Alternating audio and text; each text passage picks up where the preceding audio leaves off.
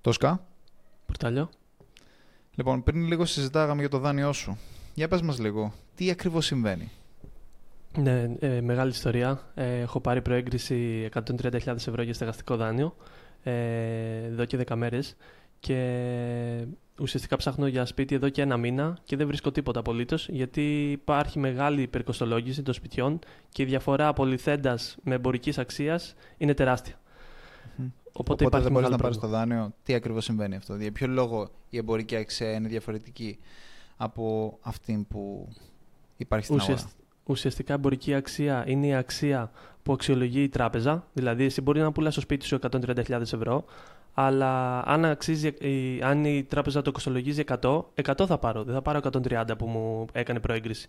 Άρα εγώ θα πρέπει να πληρώσω 30.000 ευρώ μετρητά που είναι η διαφορά. Συν 10% μετρητά 10% ε, πάνω στο, στο ποσό που σου δίνει η τράπεζα. Γιατί η τράπεζα σου χρηματοδοτεί 90%. Που στα απλά στεγαστικά δάνεια, όπως αυτό που πήρες εσύ, ας πούμε, χρηματοδοτεί 80%.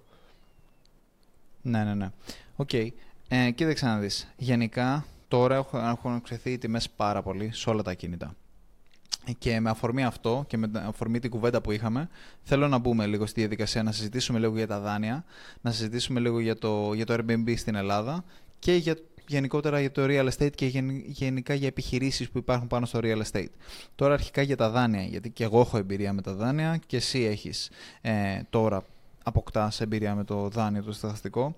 Οπότε είναι, είναι πολύ καλό να το αναφέρουμε λίγο γιατί πολλοί θέλουν να ασχοληθούν με το real estate. Πάρα πολύ.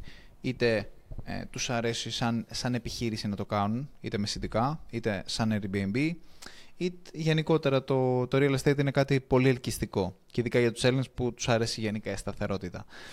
Οπότε να πούμε λίγα πράγματα γι' αυτό. Τι λες; Ναι, έχω και εγώ ετοιμάσει πάνω επειδή ε, είχαμε πει να μιλήσουμε για το πρόγραμμα, να μην τα λέγαμε στο κινητό, να τα λέγαμε στο podcast. Ε, έχω ετοιμάσει κάποιες εταιρείες ε, και στο, στο κομμάτι των startups, νεοφύης, ε, κάποιες που κάνουν κάποια πράγματα disrupt πάνω στο real estate και παραδοσιακές ε, real estate γραφεία πώς διαφοροποιούνται στη σημερινή αγορά.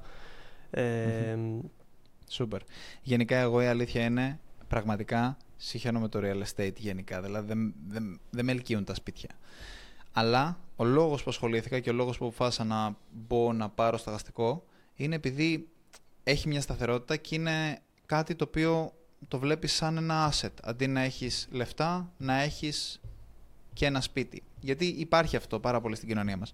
Ο κύριος λόγος. Γενικά δεν το βρίσκω και πάρα πολύ ελκυστικό σαν business model, να παίρνεις σπίτια να τα νοικιάζεις, αλλά πολλοί το βρίσκουν, οπότε είναι, είναι καλό να το συζητήσουμε. Λοιπόν, στεγαστικά. Το πρόγραμμα. Εξήγησέ μας λίγο τι παίζει με το πρόγραμμα. Τι είναι το πρόγραμμα αυτό που έχεις πάρει. Πολύ συνοπτικά. Το πρόγραμμα αυτό ουσιαστικά είναι, είναι καλό γιατί είναι σχεδόν άτοκο. Είναι πολύ μικρό το επιτόκιο, βγαίνει κοντά στο 1 με 1,5% και για πολυτεχνές οικογένειες βγαίνει 0%, δεν υπάρχει επιτόκιο.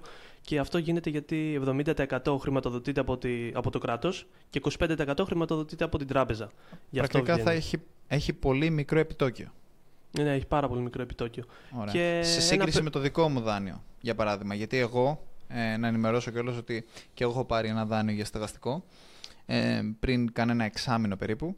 Και εμένα το επιτόκιό μου είναι 3,5%. Το δικό σου βγαίνει περίπου. Ένα, ένα, ένα, ένα Ουσιαστικά τα 130.000 ευρώ, άμα τα αξιοποιήσω όλα, μετά από 30 χρόνια θα μου κοστίσει 160.000 ναι, ευρώ και η δόση βγαίνει κοντά στα 440 ευρώ κάθε mm. μήνα. Okay, Οπότε εντάξει, από αυτή ωραία, την άποψη αξίζει. Ναι, γενικά ωραία. Είναι ένα, είναι ένα καλό πρόγραμμα. Και επίσης, εκτός ότι, έχει το χαμηλότοκο, ε, ότι είναι χαμηλότοκο, αυτό το, το σπίτι μου δεν είναι. Ναι, το σπίτι μου. Okay. Επειδή είναι, είναι και χαμηλότοκο, αλλά και το άλλο πολύ θετικό που έχει είναι ότι σου χρηματοδοτεί το 90% της εμπορικής του αξίας και όχι το 80% της εμπορικής του αξίας. Εδώ πέρα αξίζει να σημειώσουμε για όποιον ενδιαφέρεται να ασχοληθεί γενικότερα με το real estate ε, και θέλει να μπει στο πρόγραμμα σπίτι μου ή θέλει απλά βλέπει ότι δεν μπαίνει στο πρόγραμμα σπίτι μου για τον οποιοδήποτε λόγο, αλλά θέλει να δοκιμάσει την τύχη του να δει αν μπορεί να πάρει κάποιο στεγαστικό, να ξέρετε ότι αν μπορέσετε να βρείτε ένα ακίνητο το οποίο είναι χαμηλή η αξία του και συγκεκριμένα η εμπορική του αξία είναι κάτω από το 80% της αξιολόγησης που θα σου κάνει η τράπεζα, τότε μπορείς να το πάρεις δωρεάν. Το σπι- ε, πρακτικά χωρίς να πληρώσεις κάτι, κάποια προκαταβολή. Γιατί πολλοί έχουν στο νου τους ότι α, η τράπεζα μου χρηματοδοτεί το 20% της εμπορικής, το 80% της εμπορικής αξίας, οπότε θα πρέπει εγώ να έχω ε, το 20% στο χέρι. Δεν ισχύει.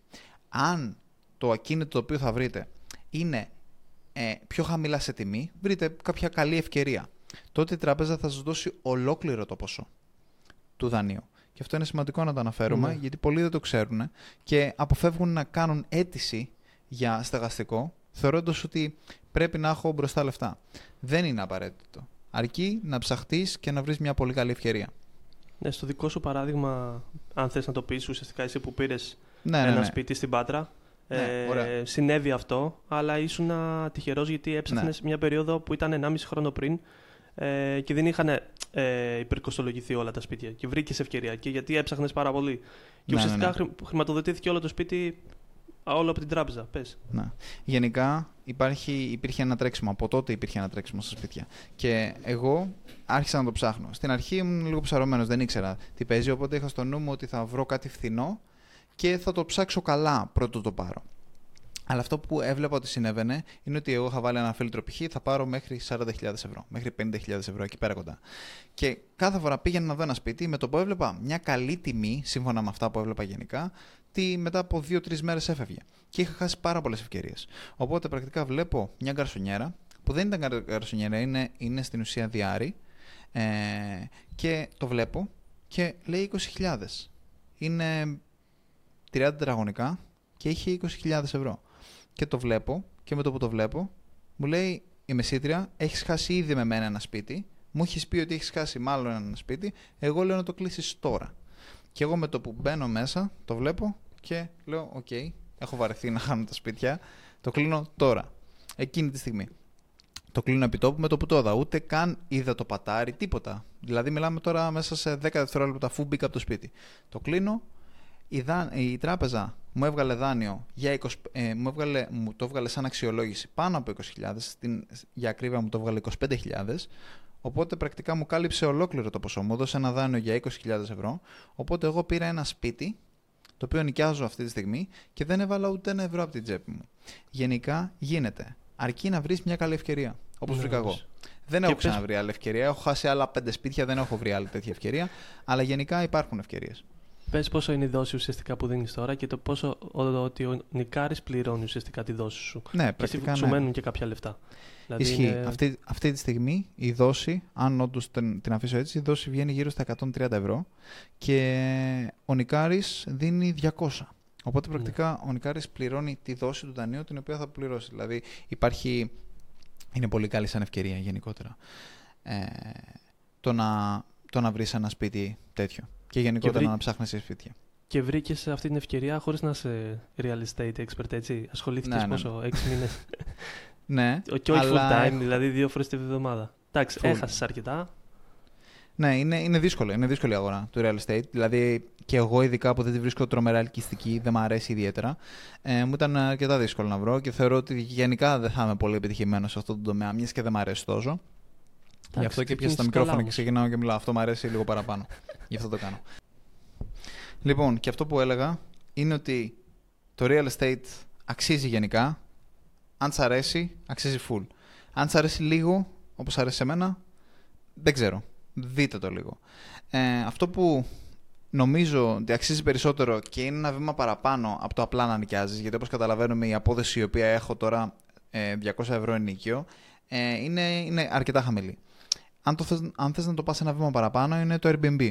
Γενικά, ποια είναι η εμπειρία σου με το Airbnb, έχεις δει καθόλου τι παίζεις στην ελληνική αγορά, ξέρεις καθόλου τίποτα ε, από αυτό; Έχω κοιτάξει μέσα, με, επί λόγω του Μιχαλή, του φίλου μας, ουσιαστικά που έχουμε αναφέρει ξανά, ε, ασχολείται με Airbnb.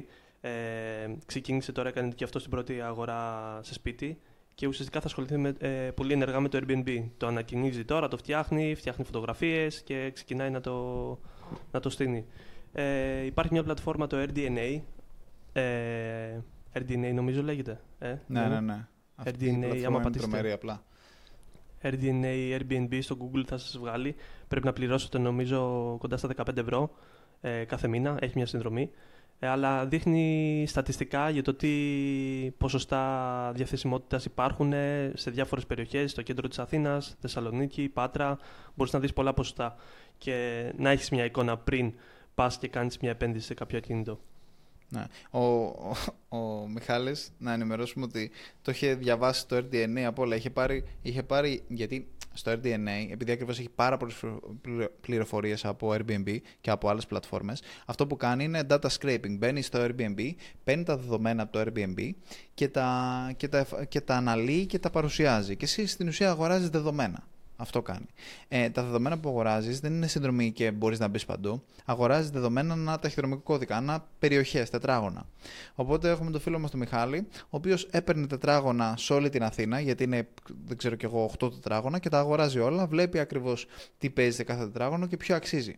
Και το πολύ καλό με το RDNA που γενικότερα οποιοδήποτε θέλει να ασχοληθεί με Airbnb, που είμαι σίγουρος πως πάρα πολλοί στην Ελλάδα ασχολούνται, ε, γιατί έχουμε τον τουρισμό που είναι πάρα πολύ δυνατός.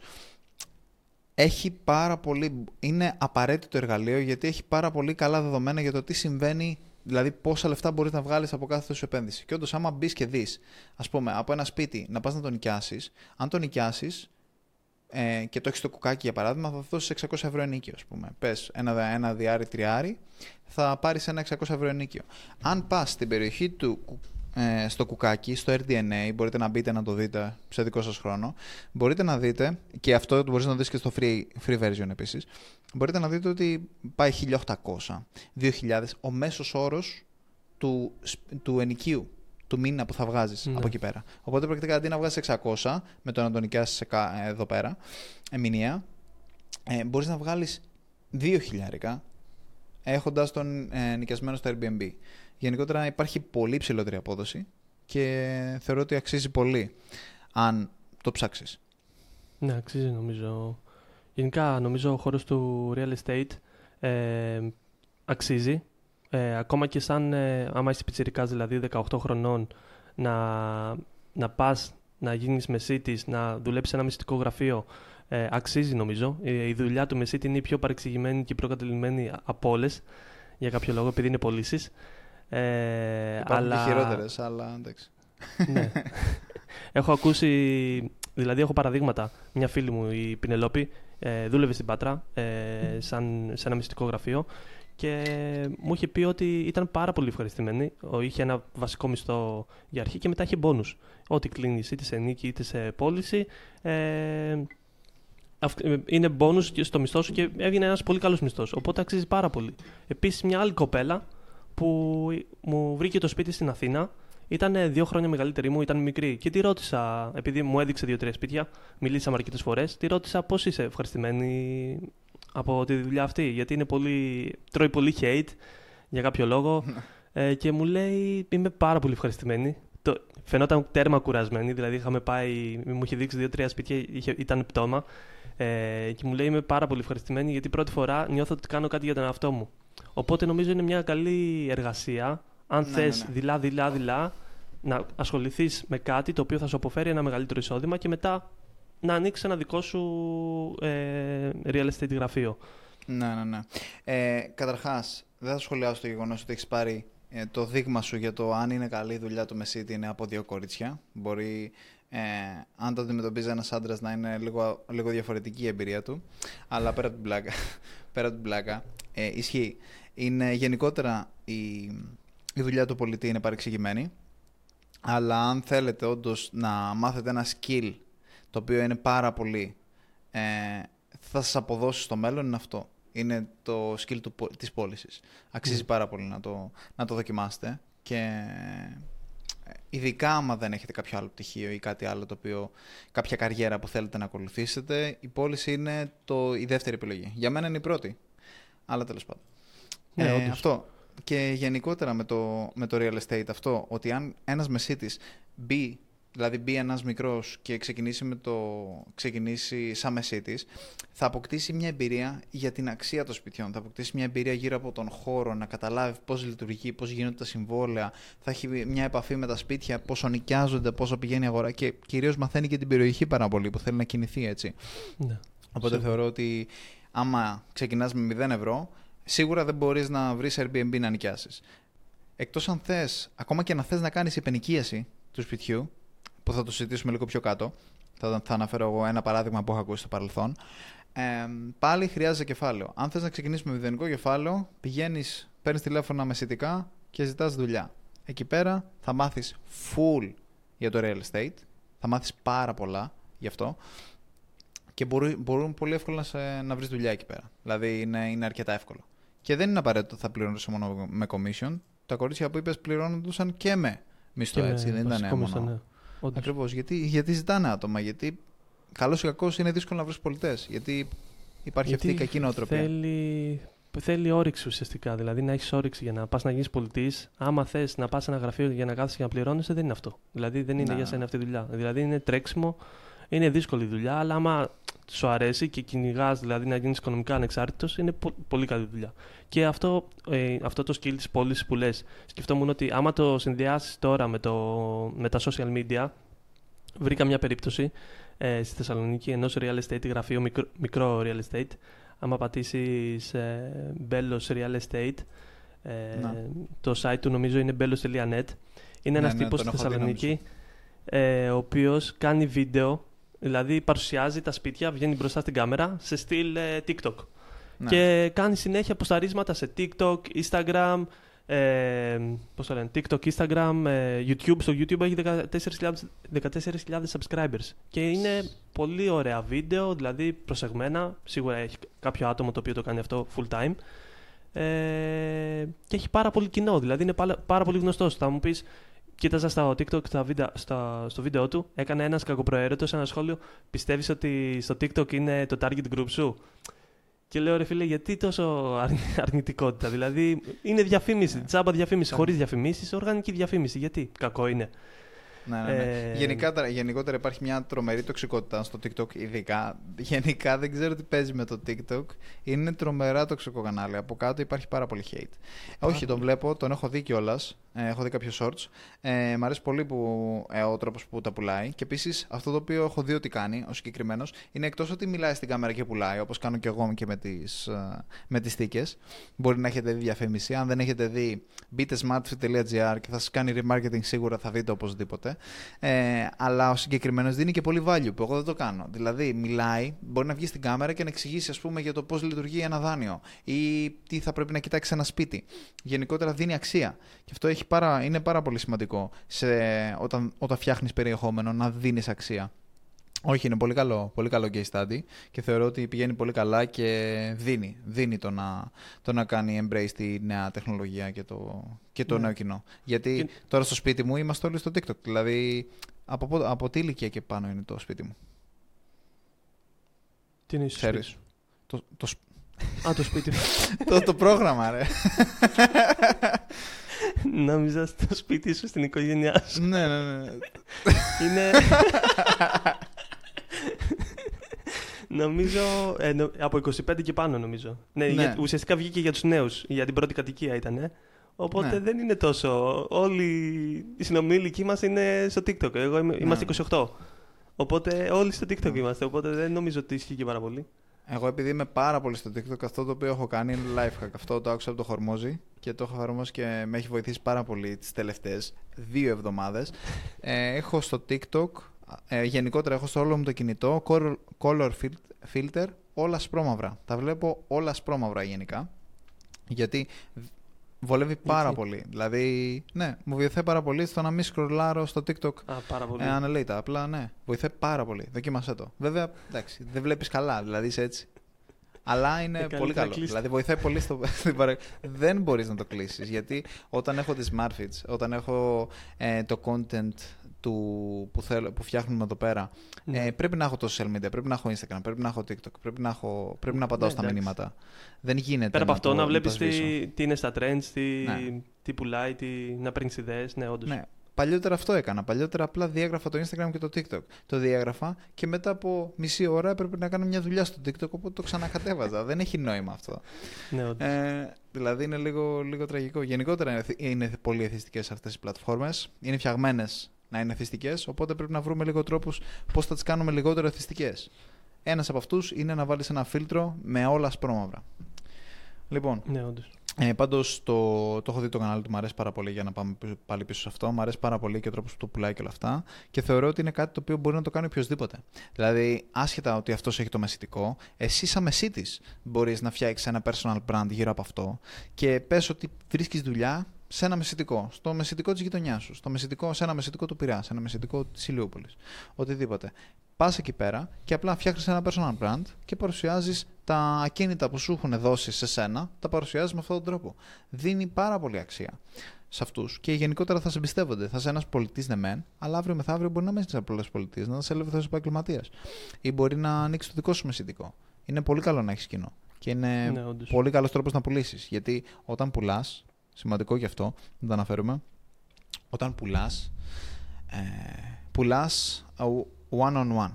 Δηλαδή βρίσκεις κάποιον και πας και του δείχνεις ένα σπίτι. Εκείνη τη στιγμή πουλάς σε ένα άτομο. Ενώ όταν, όταν ανεβάζεις στο personal ε, προφίλ σου στο TikTok, το βλέπουν πολλοί. Μπορείς να πουλήσεις σε πολλούς ταυτόχρονα. Οπότε είναι πάρα πολύ σημαντικό να μπορείς να κάνεις leverage τη- τα media. Ναι, Δηλαδή όντως. αυτό που προσφέρουν ε, τα, Και είναι αυτό τα ότι social media είναι πάρα πολύ σημαντικό. κάνεις ένα, δηλαδή αν έρθει μετά κάποιος στο γραφείο σου, θα είναι πολύ πιο εύκολη η πώληση όταν ο άλλος θα έχει ήδη χτιστεί μια σχέση εμπιστοσύνης μέσα από τα κα- κανάλια διαφημίσεις Instagram, TikTok και όλα αυτά.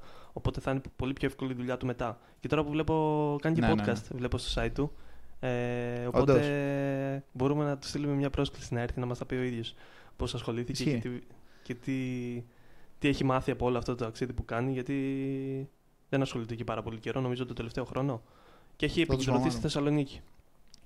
Θα το σπαμάρω να στείλει podcast, θα του στείλω και μικρόφωνο για να έχει καλό ήχο, μήπως και οτιδήποτε. Γενικότερα θα το σπαμάρω για να μπορέσει να έρθει στο podcast να μας εξηγήσει πώς ακριβώς το κάνει ε, και αν όντως λειτουργεί αυτό που Ναι. κάνει. Ε, αν και το βρίσκω πολύ θετικό. Αυτό. Ε, γενικά τώρα, ε, εκτός από το μεσητικό που μπορείς να κάνεις σίγουρα σαν να ξεκινήσεις, τι άλλο έχεις στο νου σου ότι μπορείς να ξεκινήσεις πάνω στο real estate χωρίς να έχεις φράγκο, χωρίς να έχεις τίποτα; Ε, αυτό που είπες εσύ ε, προηγουμένως, την ε, υπενοικίαση ουσιαστικά. Μπράβο. Ε, για πες λίγο εσύ. Έχω κι εγώ ένα story να πω μετά για την Ναι, υπενοικίαση. ναι, ναι. Ε, στην υπενικη... Γενικότερα η υπενοικίαση πρακτικά τι είναι; Είναι μισθώνω ένα ακίνητο και το νοικιάζω μετά σε κάποιον άλλον. Αυτό μπορείς να το κάνεις, μπορείς να το χρησιμοποιήσεις γιατί στην ουσία θα χρησιμοποιήσεις τη διαφορά που έχουν η ενοικίαση με την ενοικίαση σε Airbnb. Αυτό που συζήτησαμε πριν. Δηλαδή έχω ένα σπίτι στο κουκάκι το οποίο έχει 600 ευρώ να το νοικιάσω και μετά μπορώ να το μισθώσω και να βγάζω 1800 του. 1800, οπότε κερδίζω 1200 πρακτικά. Ε, αυτό είναι η υπενοικίαση. Και υπάρχουν πολλοί που το κάνουν εδώ πέρα στην Ελλάδα. Ήξερα μια ιστορία μιας κοπέλας που το έκανε, είχε τέσσερα σπίτια και έκανε όλη τη διαχείριση σε Airbnb, δηλαδή τα είχε νοικιάσει όλα. Έκανε όλη τη διαχείριση σε Airbnb, δηλαδή έκανε το cleaning, ε, τα πάντα. Σαν να ήταν ο host των πάντων. Τα είχε βάλει στο Airbnb και τα νίκιαζε. Και απλά τι συνέβη. Ε, πήγαινε πολύ καλά σαν business αυτό το οποίο έκανε, ωστόσο έσκασε ο κορονοϊός και σταματήσαν τα ταξίδια. Οπότε πρακτικά αυτή είχε τέσσερα σπίτια που έπρεπε να πληρώνει από την τσέπη της. Τέσσερα ενοικιαζόμενα σπίτια τα οποία έπρεπε να πληρώνει από την τσέπη της, χωρίς να έχει κάποιο εισόδημα από αυτά. Οπότε αναγκαστικά έκλεισε τα βιβλία της, γιατί έπρεπε να έχει και ατομική επιχείρηση νομίζω. Έκλεισε τα δηλώνει βιβλία τη. εισόδημα. Ε, ναι. Και σταμάτησε να πληρώνει και τα νίκια. Δεν ξέρω τι ακριβώς έκανε τώρα με τα συμβόλαια. Τα άσπασε λογικά. Και γενικότερα ήταν εκτεθειμένη. Ωστόσο, τώρα, έτσι όπως είναι η αγορά αυτή τη στιγμή, θεωρώ ότι είναι κάτι που μπορείς να το εκμεταλλευτείς και είναι πολλοί εδώ πέρα στην Ελλάδα που το κάνουν. Ναι, όντως. Ε, έχω μια ιστορία. Ε, Για πες. η κοπέλα μου που είναι από την Ουκρανία είχε έρθει με μια φίλη της. Και έψαχνε τώρα, επειδή τώρα συζούμε με την κοπέλα μου, η φίλη της έψαχνε για σπίτι κοντά εδώ στον πειραα Και με τα πολλά, με το πολύ ψάξιμο, βρήκαμε ένα σπίτι το οποίο ήταν Ισραηλινός ο συγκεκριμένος. Μίλαγε αγγλικά κανονικά, δούλευε εδώ πέρα ο άνθρωπος και ήθελα να πάω κι εγώ. Γιατί δεν ξέρανε τι συμβαίνει, πώς λειτουργούν όλα, έπρεπε να δώσει μια προκαταβολή. Και πάω και ήταν ένας πιτσυρικά 32 χρονών. Και το ρωτάω γιατί, πώς και έχεις σπίτια, πώς και αγοράζεις στην Ελλάδα και όχι στο Ισραήλ; Μου λέει στο Ισραήλ είναι απίθανο να αγοράσει, δεν μπορείς να αγοράσεις σπίτι. Εδώ είναι τσάμπα, λέει τα σπίτια. Οπότε είχε αγοράσει δύο-τρία, δύο ή τρία, δεν θυμάμαι, και έμενε στο ένα. Το ένα το νοικίαζε. Τρία. Ε, το ένα το νοικίαζε στη φίλη μου, το ένα το είχε ήδη νοικιασμένο και σκεφτόταν στο σπίτι που έμενε, μου λέει τώρα σκέφτομαι να νοικιάσω το άλλο δωμάτιο. Είχε δύο υπνοδωμάτια. Να νοικιάσω το άλλο υπνοδωμάτιο. Κοντά στα 400 ευρώ, έτσι. Μου είπε Τρομερό. πάρα πολύ ακριβό. Του λέω 400 ευρώ είναι πάρα, πάρα πολλά. Αλλά και Θα βρει. 230-250 να το δώσει, μια χαρά είναι. Ναι, αξίζει full. Αξίζει full, είναι πολύ καλό αυτό και μπορείς να το κάνεις και υπενοικίαση, να πω καταρχάς. Μπορείς να το κάνεις και υπενοικίαση το δικό σου δωμάτιο και είναι κάτι που μπορείς να το κάνεις άμα π.χ. μένεις στο κέντρο, κάπου κεντρικά. Αξίζει πολύ να πεις ότι, αν φυσικά έχεις και τη δυνατότητα, να πεις ότι έχω ένα σπίτι, το οποίο, οκ, ένα δωμάτιο δεν το χρησιμοποιώ, θα το βάλω να το νοικιάσω κάπου και θα πληρώνω μέρος του ενοικίου μου. Γιατί, α, οκ, δεν μπορώ να το έχω όλο το χρόνο, αλλά αυτούς τους τρεις μήνες που θα, που θα βγάζω λεφτά από το συγκεκριμένο μπορεί να μου καλύψει πάνω από το μισό ενοίκιο που δίνω ε, ετησίως. Οπότε είναι κάτι το οποίο αξίζει και όντως πολλοί το κάνουν αυτό. Ωστόσο, ένα πολύ σημαντικό κομμάτι που θα πρέπει, θα πρέπει να ξέρουμε είναι γενικά όταν κάνεις συμβόλαιο με κάποιον για να του μισθώσεις το ακίνητο, ε, πάντα όλα τα συμβόλαια γράφουν ότι δεν επιτρέπεται η υπενοικίαση. Οπότε θα πρέπει Ναι. να το συμφωνήσεις με τον ιδιοκτήτη του ακινήτου. Υπάρχει Γιατί είναι γραφειοκρατία. κάτι που συνέχεια το βάζω σαν όρο. Δηλαδή, εγώ την άλλη φορά είχα μπει, είχα κατεβάσει ένα, ένα template για συμβόλαιο για να μπορέσω να κάνω με τον ενοικιαστή μου και το, το template συμβόλαιο που μπήκα στο ίντερνετ έγραφε δεν επιτρέπεται η υπενοικίαση. Δηλαδή, είναι κάτι στάνταρ που στην Ελλάδα το έχουμε, ενώ στο εξωτερικό δεν υπάρχει τόσο. Οπότε θα πρέπει να γίνει μια κουβέντα με τον ιδιοκτήτη, γιατί είναι, είναι παράνομο προφανώς να πάρετε ένα σπίτι και να το νοικιάζετε. Να το νοικιάζετε Χωρίς. εσείς και μετά να το νοικιάσετε σε κάποιον άλλον. Ναι, όντως. Χωρίς Ε, την και- συνένεση του. Και ουσιαστικά, άμα χτίσεις, δηλαδή, μπορείς να μείνεις κάπου για ένα χρόνο, ε, έχεις χτίσει εμπιστοσύνη, μια καλή σχέση με το σπίτι, το νοικοκύρη, ξέρω εγώ, και μπορείς ουσιαστικά να νοικιάσεις εσύ ένα καινούριο σπίτι και αυτό το σπίτι, αφού έρθεις σε συνεννόηση με τον άνθρωπο που έχεις μια καλή σχέση, να το νοικιάσει. Κάπως έτσι. Ναι, ναι, ναι. Ε, στην Αμερική Είναι γίνεται καλό πάρα πάντως. πολύ αυτό. ναι, ναι, δηλαδή, ναι, είναι, είναι πάρα πολλοί που το κάνουν αυτό. Είναι- Ανα- είναι αγοράζουν πολύ βίλες. Συχνό. ναι, ναι, ναι.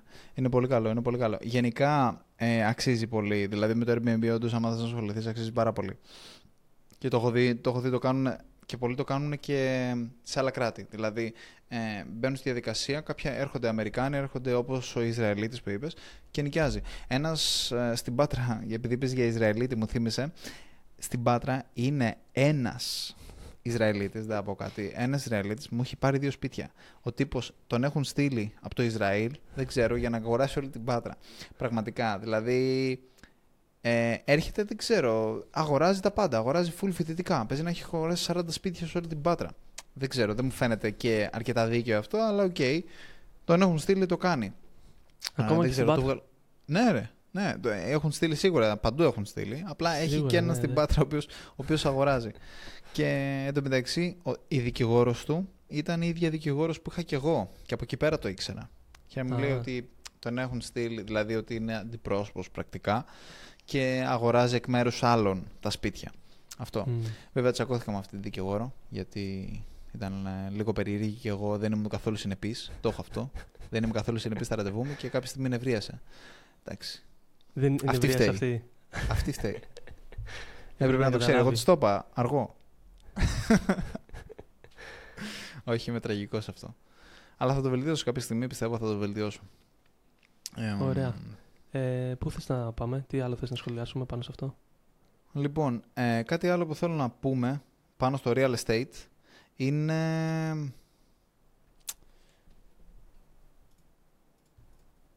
Τι να πούμε; Έχω, έχω, εγώ, έχω βρει δύο ουσιαστικά startup επιχειρήσεις ε, που τις είχα βρει όταν έψαχνα για σπίτια ε, και βλέπω κατά καιρούς τι επενδύσεις παίρνουν ελληνικές startup. Γε- Γενικά αυτός ο χώρος έχει ανέβει πάρα πολύ ε, το τελευταίο καιρό στην Ελλάδα. Έχω δει εταιρείες ε, που, που είναι τεράστιες, δεν, που είναι ελληνικές και δεν ήξερα καν ότι είναι ελληνικές.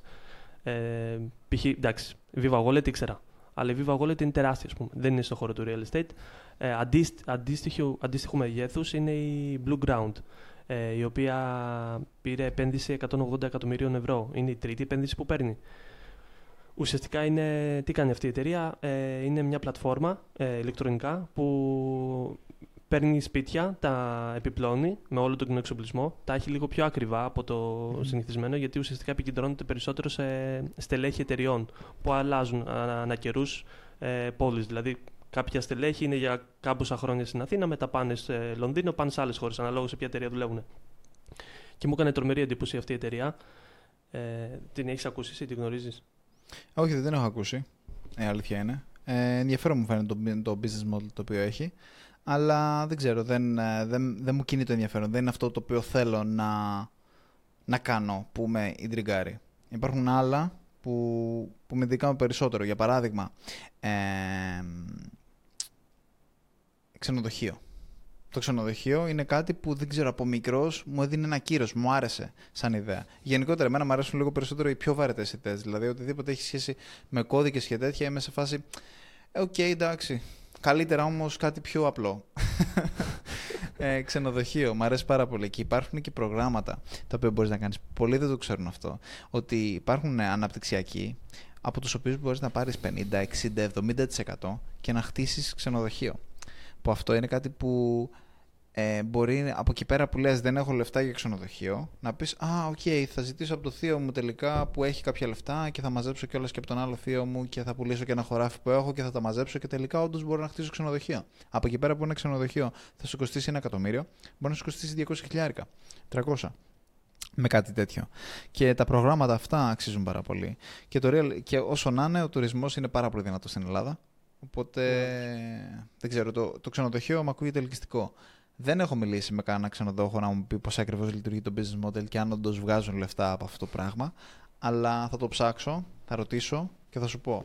Αλλά αυτή τη στιγμή είμαι fan του ξενοδοχείου. Ε, άλλη, αλλά θέλω ωστόσο να μάθω, επειδή εσύ τα ψάχνεις περισσότερο, να μου πεις καμιά άλλη εταιρεία από αυτές που έχεις ψάξει, κάποια άλλη τεχνολογική εταιρεία, η οποία κάνει κάτι πάνω στο real estate, μήπως αυτή μου κινήσει το ενδιαφέρον. Ναι, ουσιαστικά είναι άλλη μία που είχα βρει, ε, Billis λέγεται, billis.gr. Ουσιαστικά αυτοί τι κάνουν. Ε, θέλουν να καταργήσουν τα κοινόχρηστα. Αυτό που έρχεται ο, mm. ο πώς λέει, το διαχειριστής και σου φέρνει τα κοινόχρηστα κάθε μήνα στο χαρτί. Ναι, Ακόμα ναι. σε χαρτί τα έχουμε εμείς. Όλος ο κόσμος τα έχει online. Ε, και αυτή η, πλατφόρμα, αυτή η πλατφόρμα αυτό κάνει ουσιαστικά. Πήραν επένδυση και τώρα από ό,τι έχω καταλάβει, γιατί βλέπω συνέχεια αγγελίες στο LinkedIn ε, με κόσμο που προσλαμβάνουν. Οπότε νομίζω τώρα χτίζουν την, πλατ, ε, την πλατφόρμα που ουσιαστικά το software. Ε, οπότε υπάρχει και αυτός ο τρόπος να βγάλεις λεφτά. Δηλαδή, όλοι, εσύ ας πούμε ξεκίνησες με 500 ευρώ. Το e-commerce είναι πιο εύκολο να ξεκινήσεις με 0 λεφτά. Στη συγκεκριμένη περίπτωση, αν δεν είσαι developer ή ακόμα και να είσαι ναι. developer, θα χρειαστείς κάποια ομάδα για να φτιάξεις ένα τέτοιο software και να υποστηρίζει όλη την Ελλάδα, ξέρω όλες τι πολυκατοικίες της Ελλάδας. Οπότε το να πάρεις μια επένδυση γίνεται και στην Ελλάδα. Πολλοί νομίζω, να νομίζουν στο μυαλό τους ότι δεν γίνεται στην Ελλάδα, μόνο στο εξωτερικό, στην Αμερική γίνεται αυτό. Ε, και αυτό το είδαμε και από τον Dragon's Den. Ναι, μεν mm-hmm. είναι διαφορετικό είδους το Dragon's Den, δηλαδή επενδύει σε επιχειρήσεις που ήδη βγάζουν λεφτά. Ενώ εδώ πέρα σε αυτή την περίπτωση δεν είχαν τίποτα, είχαν την ιδέα, πήραν επένδυση και πάνε να την υλοποιήσουν. Ε, και είναι πολύ ενδιαφέρον. Δηλαδή είναι κάτι που το βλέπεις στο εξωτερικό Είδαν ναι, ότι ναι, δεν ναι. υπάρχει στην Ελλάδα και πήραν την απόφαση να το κάνουν, να το κυνηγήσουν. Πολύ καλό. Καλό, ε, καλό γενικά. Ε, να σου πω, έχεις δει καθόλου την πλατφόρμα, έχεις παίξει καθόλου, έχεις πει να δεις πώς λειτουργεί; Ε, είναι live καταρχάς; Ε, είναι live. Πρέπει έχεις να έχει διαχειριστή. Ουσιαστικά έχει μια φόρμα, συμπληρώνεις τη φόρμα. Λες δηλαδή το διαμέρισμα, πόσα διαμερίσματα υπάρχουν, ε, πόσου ορόφου, δίνεις κάποια στοιχεία και σε καλούν ουσιαστικά. Ε, οπότε δεν έχω κάνει κάτι. Δεν γνωρίζουμε αριθμούς, μόνο την επένδυση. Θα δούμε σε ένα χρόνο, σε δύο χρόνια που θα βγουν κάποια ποσοστά, κάποια νούμερα στο site που έχουμε βρει και βρίσκουμε τα πάντα.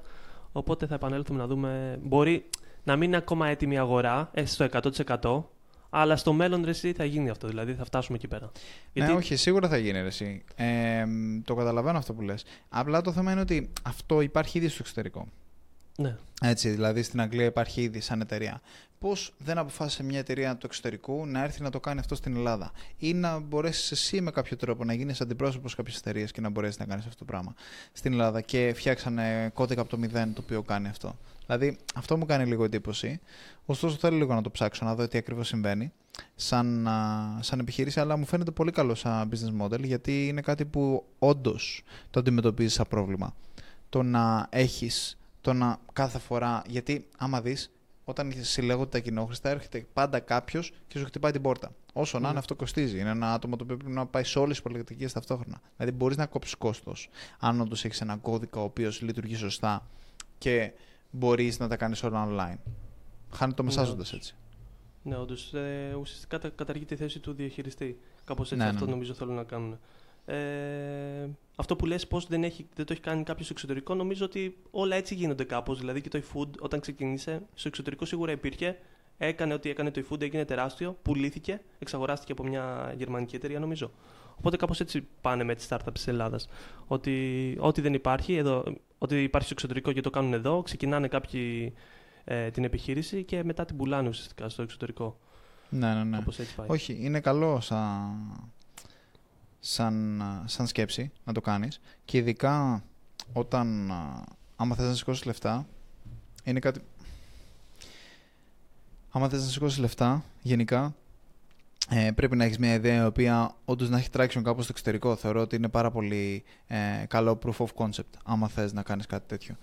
Και μ, ακούγεται κιόλας και αρκετά original το να πεις ότι «Α, θα λύσω αυτό το πρόβλημα, άσχετα που μπορεί να το έχεις δει επειδή πήγες στην Αγγλία και έχει ακριβώς το ίδιο πράγμα. Ακούγεται Μμμ. original και είναι πολύ εύκολο να το πιτσάρεις αυτό.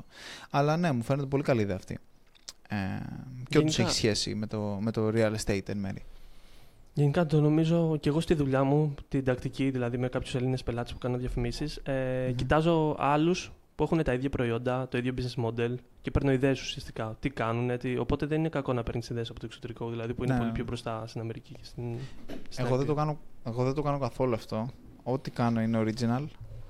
Ε, οτιδήποτε θα δείτε στις Smartfits το έχω φτιάξει εγώ, εξ ολοκλήρου, και το έχω σκεφτεί όλα από εδώ. Δεν έχω κλέψει τίποτα από κανέναν ποτέ. Πιστέψτε με. Sorry, Αυτό Ναι. σαρκάζεται τώρα, Γιάννης. Με, με πιστεύουν. Με πιστεύουν. λοιπόν, αυτό. Ε, κάτι άλλο για το real estate που θες να αναφέρεις; Ε, νομίζω δεν έχω κάτι άλλο. Okay. Τώρα, αν προσκαλέσουμε κάποιον, θα ήταν ωραία να συζητήσουμε με κάποιον του χώρου. Γιατί δεν Ισχύει, έχουμε θέλω, τρομερή θέλω να εμπειρία. μάθω λίγα περισσότερα. Ε, περισσότερο αυτό που θέλω να δω λίγο είναι το Airbnb που αυτό ε, θα φωνάξουμε σίγουρα άτομα τα Το οποία Μιχάλη, έχουν κάνει σίγουρα το Airbnb, Μιχάλη. ναι, για να Μόλις μιλήσουμε το λίγο για πρώτο. αυτό το πράγμα, για την κερδοφορία που έχει ε, κάτι τέτοιο. Γενικά να ξέρεις ότι στο Airbnb υπάρχει, υπάρχει ο φόρος, ο οποίος είναι πολύ ψηλός και θα πρέπει να το συζητήσουμε αυτό ε, εκτενώς, ναι. γιατί δεν είναι οι αριθμοί όπως ακριβώς τους, τους αναφέρουμε. Μου έκλεισε τα ακουστικά, οπότε άλλαξα ακουστικά και ξανά επανήλθα. Λοιπόν, ιδέες για real estate. Αυτό, αυτό που είχα σκεφτεί πάνω σε αυτό όταν συζητάγαμε με τον Μιχάλη για το Airbnb είναι να κάνεις φωτόγραφη για real estate. Αυτό το έχουμε συζητήσει αρκετά γενικά, επειδή εγώ ασχολούμαι με φωτογραφίες και μου έχουν ζητήσει να βγάλω για διάφορα ε, Airbnb να βγάλω φωτογραφίες και γενικά είναι κάτι το οποίο όντως υπάρχει ζήτηση. Και α, στην πλατφόρμα του Airbnb δεν είναι πολλά πράγματα που μπορείς να επηρεάσεις. Το νούμερο ένα που μπορείς να επηρεάσεις είναι το στήσιμο της φωτογραφίας και η φωτογραφία το πώς θα βγει. Οπότε έχει μεγάλη αξία να μπορείς να ξέρεις πώς να βγάλεις φωτογραφίες στο Airbnb. Οπότε αν δεν θες να ασχοληθείς, ε, θες να, θες να θες να ασχοληθείς γύρω από το τομέα του Airbnb και γενικότερα από το real estate, αλλά σ' αρέσει η φωτογραφία, θεωρώ ότι είναι ένας πολύ καλός δρόμος που μπορείς να ασχοληθείς. Ε, με φωτογραφία και βιντεόγραφη εσωτερικά των χώρων. Ε, είναι κάτι που υπάρχει και στην αγορά και στο εξωτερικό υπάρχει πάρα πολύ και θεωρώ ότι κάποιος φωτογράφος μπορεί να επικεντρωθεί σε αυτό και να το κάνει σαν νης. Δηλαδή, ok, όλοι, όλοι οι φωτογράφοι κάνουν γάμους, το ξέρουμε. Μπορεί όμως κάποιος φωτογράφος να πει, ok, κάνω γάμος, αλλά φτιάχνω μια δεύτερη σελίδα στην οποία φαίνεται ότι είμαι προ στο real estate και κάνω photography real estate. Είναι κάτι που μπορείτε να το, να το δουλέψετε και να το κάνετε, ειδικά άμα ασχολείστε με, το, με τη φωτογραφία ή σας αρέσει κάτι τέτοιο. Ε, αυτό. Ναι, ουσιαστικά- Οπότε θα πω και στο Μιχάλη να, να του βγάλω φωτογραφίες εγώ και θα του πω να με πληρώσει επίσης. Να αποδείξεις ότι λειτουργεί. Ναι, ναι, ναι. Νομίζω αξίζει, ρε, γιατί δεν, δεν βρίσκει εύκολα, νομίζω, ε, κάποιον που να εξειδικεύεται σε αυτό. Και είναι αυτό που λες. Αν θες να κάνεις, δηλαδή, γιατί είσαι στην Ελλάδα, θες να κάνεις και γάμους, θες να κάνεις και άλλα, μην τα βάλεις όλα μαζί στο, στο ίδιο site, ξέρω εγώ, και κάνω και γάμους, κάνω και σπίτια. Φτιάξε δύο διαφορετικά site ε, ή ξεκίνα να ασχολήσου μόνο με το ένα. Αλλά αν θες να τα κάνεις και καλά δύο, και, και τα δύο, φτιάξε δύο διαφορετικά site που θα δείχνεις τη δουλειά σου. Μην τα αναμειγνύει και τα δύο. Μμμ. Ε, να είναι πιο ομοιόμορφο, πιο να δείχνεις τη δουλειά σου. Ναι, ναι, ναι. Ε, γενικά δεν το κάνουν πολύ και μπορούν να το κάνουν πιστεύω ακόμα περισσότερο. Δηλαδή, άμα κάτσεις και κάνεις αναζήτηση στο, στο Google, γενικά θα δεις ότι δεν υπάρχουν πολλοί. Υπάρχει όμως ένας ο οποίος έχω δει στην Ελλάδα ότι κάνει πολύ καλή δουλειά σε photography real estate. Ε, είναι ο Οδυσσέας Χλωρίδης. Ε, άμα μπο... όποιος θέλει να μπει να δει, έχει πολύ καλές φωτογραφίες σε real estate. Και σίγουρα ε, αυτό το οποίο κάνει είναι πληρώνεται με το να τον καλούν για να βγάλει, για να βγάλει σπίτια. Συνήθως πολυτελεί, γιατί αυτά είναι που πληρώνουν κιόλας. Αλλά είναι κάτι που ε, σίγουρα του φέρνει δουλειά. Σίγουρα του φέρνει έξτρα δουλειά.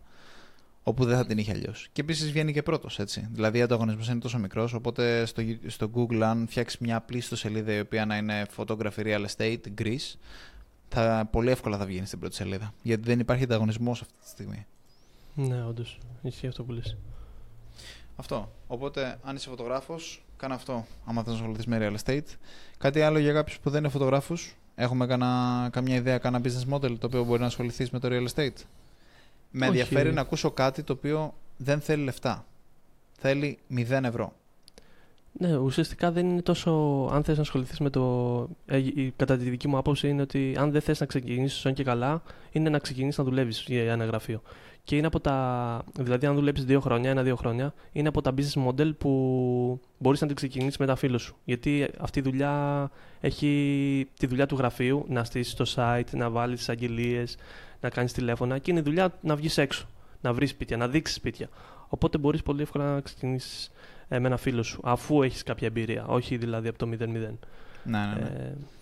Ωραία, καλό αυτό. Ε, και σίγουρα, αλλά το γραφείο που λες εννοείς για μεσητικό. Ε, ναι, για μυστικό ουσιαστικά. Ναι, ναι, ναι, καλό. Και επειδή άμα είσαι νέος, να κάνεις leverage και τα social media όπως έκανε ο άλλος στη Θεσσαλονίκη, ας πούμε. Ναι, ναι, ναι, καλό, καλό. Ε, κάτι άλλο που σκέφτηκα, που πιάνει κάτι άλλο και αναφέρεται και στο πρώτο επεισόδιο που είχαμε κάνει για τα yachts. Θυμάσαι που σου είχα πει ότι μπορείς να φτιάξεις σελίδα η οποία να έχει μέσα ε, νοικιαζόμενα σπίτια; Ναι. Αυτό υπάρχουν πλατφόρμες όπως ε, το Wix ή το WordPress, αλλά για renting, για τέτοιου είδους για rentals, για να φτιάξεις rentals. Αυτή η πλατφόρμα μπορείς να φτιάξεις ιστοσελίδα σε αυτές τις πλατφόρμες, τις οποίες ας πούμε ε, έχεις 10 σπίτια τα οποία θες να νοικιάζεις και δεν θες να παίρνει το Airbnb το μερίδιο που, που τα αναλογεί που είναι γύρω στο 20-30% και θες να τα νοικιάζεις εσύ. Μπορείς να φτιάξεις μια ιστοσελίδα που να έχεις αυτά τα 10 και να μπορεί κάποιος να κάνει book από εκεί μέσα. Ναι, Αυτή η σελίδα φτιάχνεται αρκετά εύκολα, αλλά φυσικά αν έχεις 10 σπίτια, ε, μπορείς να προσλάβεις κάποιον να σου κάνει αυτή, αυτή την ιστοσελίδα. Εσύ μπορείς, αν θες, να φτιάξεις το γραφείο το οποίο θα κάνει αυτή τη δουλειά. Γιατί ε, δεν δε, καταρχάς δεν χρειάζεσαι γνώση προγραμματισμού για να, κάνεις μια, για να προσφέρεις μια τέτοια υπηρεσία σε κάποιον. Το μόνο που χρειάζεσαι είναι να μάθεις την πλατφόρμα την οποία θες να του φτιάξεις το rental. Οπότε θεωρώ ότι είναι, είναι κάτι που και αυτό μπορείς να το εκμεταλλευτείς. Αν όντως ξεκινάς από το μηδέν και σ' αρέσει, είσαι λίγο τεξάβη, σ' αρέσει λίγο να μπαίνεις Facebook και τα σχετικά, μπορείς να δουλέψεις σε κάτι τέτοιο. Δηλαδή να στείνεις rentals, να στείλεις ιστοσελίδες για rentals. Και θεωρώ ότι στην Ελλάδα δεν υπάρχει κάποιο agency το οποίο κάνει market, ότι εξειδικεύεται σε rentals. Και πλέον είναι τόσο ναι. εύκολο να φτιάξεις rentals. Πολλοί δεν το ξέρουν ότι μπορείς να κάνεις αυτό το πράγμα. Και μετά Πάρα μπορείς να το εμπλουτίσεις να προσφέρεις και κάποιες ε, διαφημιστικές υπηρεσίες σε, αυτό, ε, σε αυτή την σελίδα, κάποιο SEO ε, για να ανέβει. Και έχουμε πολύ την νοοτροπία, στο εξωτερικό δεν υπάρχει αυτή η νοοτροπία. Όσες φορές έχω ψάξει στο Airbnb ή στο Booking, πάντα ψάχνω στο Google να δω αν έχουν κάτι δικό τους για να το κλείσω σε καλύτερη τιμή, κατάλαβες. Ναι, ναι, ναι. Ε, Πολλές φορές το κάνω αυτό. Οπότε νομίζω μπορεί να λειτουργήσει. Και πολλοί έχουν. όχι, δεν έχουν πολλοί, ένα, κανένα δυο έχω πετύχει. Κάποιοι έχουν ένα Google My Business μόνο, κατάλαβες. Και έχουν ναι, ναι, ναι. Για, για τη διεύθυνση. Αλλά ναι. κάνεις και ένα site. Είναι πολύ καλό. Γενικά, άμα θέλετε να ασχοληθείτε με αυτό το πράγμα, θα πατήσετε στο Google Rental Site Builder. Rental Site Builder και θα σας βγάλει πολλές διαφημίσεις από διάφορους site builders, όπως είναι το Shopify, όπως είναι το Wix, όπως είναι το WordPress, αλλά για rentals. Είναι το, το Smooboo, είναι το Bookable, είναι το Logify, γενικότερα είναι τέτοιου είδους. Και αυτό σας εξειδικεύει φυσικά σε κάτι rental, αλλά δεν είναι απαραίτητο ότι αυτό το rental θα είναι διαμέρισμα. Μπορεί να είναι σκάφος, όπως είχαμε ζητήσει και την προηγούμενη φορά. Μπορεί να είναι φωτογραφικό εξοπλισμός. Μπορεί να είναι και διάφορα άλλα πράγματα. Οπότε θεωρώ ότι είναι μια πολύ καλή ε, μια πολύ καλή γνώση να έχετε, να φτιάχνετε κάτι τέτοιου είδους και ίσως ίσως δημιουργήσει και κάποιες ευκαιρίες του «Α, θα ήθελα, ήθελα πάντα να φτιάξω μια σελίδα η οποία να νοικιάζω κάρτες ε, ή οτιδήποτε, ή να νοικιάζω ρούχα». μπορείτε πολύ εύκολα να ξεκινήσετε κάτι τέτοιο, ένα τέτοιο εγχείρημα, απλά μαθαίνοντας την πλατφόρμα και φτιάχνοντας μόνο σας μια ιστοσελίδα. Ε, γιατί, γιατί η αλήθεια είναι οι developers παίρνουν πάρα πολλά λεφτά για να χτίσουν το οτιδήποτε. Οτιδήποτε, οτιδήποτε ακουμπάνε είναι, είναι χρυσός. Χρυσός. Και τις περισσότερες φορές μεταξύ είναι, τουλάχιστον εγώ, ότι οι έτοιμες λύσεις είναι καλύτερες. Δηλαδή είναι σχεδόν πάντα καλύτερες. Εγώ έχω πάρει προσφορές για το site, το οποίο το έχω φτιάξει μόνος μου, το, της Smartfits, αλλά είναι στημένο πάνω στο Shopify. Μπορείς να το δεις κιόλας. Έχω πάρει προσφορές για custom sites, τα οποία, οι οποίες καταρχάς ξεφεύγουν σε τιμέ. Δηλαδή ξεφεύγουν. Δηλαδή να τώρα να πληρώσει 20.000 για ένα site είναι τρελό ποσό. Είναι τρελό. 10-20 χιλιάρικα. Στην Ελλάδα. Ναι, λες και είμαστε Δηλαδή το είναι- 2005 που είσαι ο μόνος που φτιάχνει ιστοσελίδες σε όλο τον κόσμο. Και εκτός αυτού, είναι και πάρα πολύ αργά τα sites τους, να ξέρεις. Γιατί φτιάχνουν το CMS από την αρχή, φτιάχνουν πάρα πολλά πράγματα από την αρχή, φτιάχνουν το control panel από την αρχή. Είναι όλα, όλα custom. Και το custom δεν είναι απαραίτητα καλό. Δεν είναι Ε, καλό και αυτό έχω γιατί δει. ουσιαστικά δημιουργούνται προβλήματα μετά ρε. Και με Πάρα τις πολλά, πάρα διαφημίσεις, με το tracking για Google Ads, για Facebook Ads. Ένας χαμός γίνεται. Δεν είναι είναι καθόλου ακριβή. stable. Δεν είναι καθόλου stable. Ναι, εγώ είμαι, εγώ είμαι αντίθετος γενικά. Οτιδήποτε μπορείτε να χτίσετε χωρίς να βάλετε λεφτά μπροστά. Εγώ είμαι φαν. Ξεκινήστε με 0 λεφτά ακόμα και να έχετε. Γιατί το, αυτό που σας λείπει δεν είναι τα λεφτά, είναι οι γνώσεις. Οπότε Όντως. εκεί ασχοληθείτε. Και θα το δείτε ότι όντως. Μπορεί τώρα να σας φαίνεται περίεργο αυτό που λέω, αλλά η γνώση είναι το νούμερο ένα το οποίο λείπει. Ε, αυτό. Λοιπόν, ξέφυγα λίγο εκεί πέρα, λίγο, πήγα και λίγο motivation, λίγο Tony Robbins. Ε, λίγο, δεν το κάνω γενικά αυτό. Είμαι πιο πρακτικός τύπος, αλλά ξέφυγα λίγο. Ε, τίποτα άλλο για το real estate, εγώ είμαι καλυμμένος. Νομίζω ότι έχουμε πει αρκετά πράγματα Ναι, είπαμε αρκετά πάνω σε όμως. αυτό το τομέα. Ε, Σπίτι να βρω, εγώ χρειάζομαι. αν σπίτι, έχει ναι. κανένας- Πότε Καλή θα βγει το τύχη. επεισόδιο, σε καμιά εβδομάδα θα βγει το επεισόδιο online ή τρει-τέσσερι μέρες. Αν κάποιος έχει κάποιο σπίτι, από αυτούς που θα μας ακούσει, Ναι. Τους φίλους μας. Αυτό. Και αν, αν ε, θα επικοινωνήσουμε άμα είναι και με τον Μπέλο, μήπως Ναι. έχει αυτό σπίτι να σου, να σου πουλήσει. Να το δούμε έτσι. Okay. έγινε. Αυτό. Και αν κάποιος θέλει να ξεκινήσουμε κάποια φωτόγραφη ε, τέτοιο, εγώ θα έρχομαι δωρεάν. Θα βγάζω φωτογραφίες. Άμα θέλει να ξεκινήσει photography real estate, εγώ για το χόμπι μου θα έρχομαι να βγάζω παρέα φωτογραφίες. Εσείς, άμα θέλετε να πληρώνεστε, μπορούμε να το κάνουμε έτσι, να κάνουμε ένα partnership. Οπότε στείλτε μου DM, άμα θέλετε να ξεκινήσετε κάτι και θα... για να επενδύσω. Χρόνο και την κάμερά μου. Λοιπόν, αυτά. Το Τα σκάω. λέμε. Τα Τα λέμε λέμε. στο επόμενο. Αντίο. Τσαου.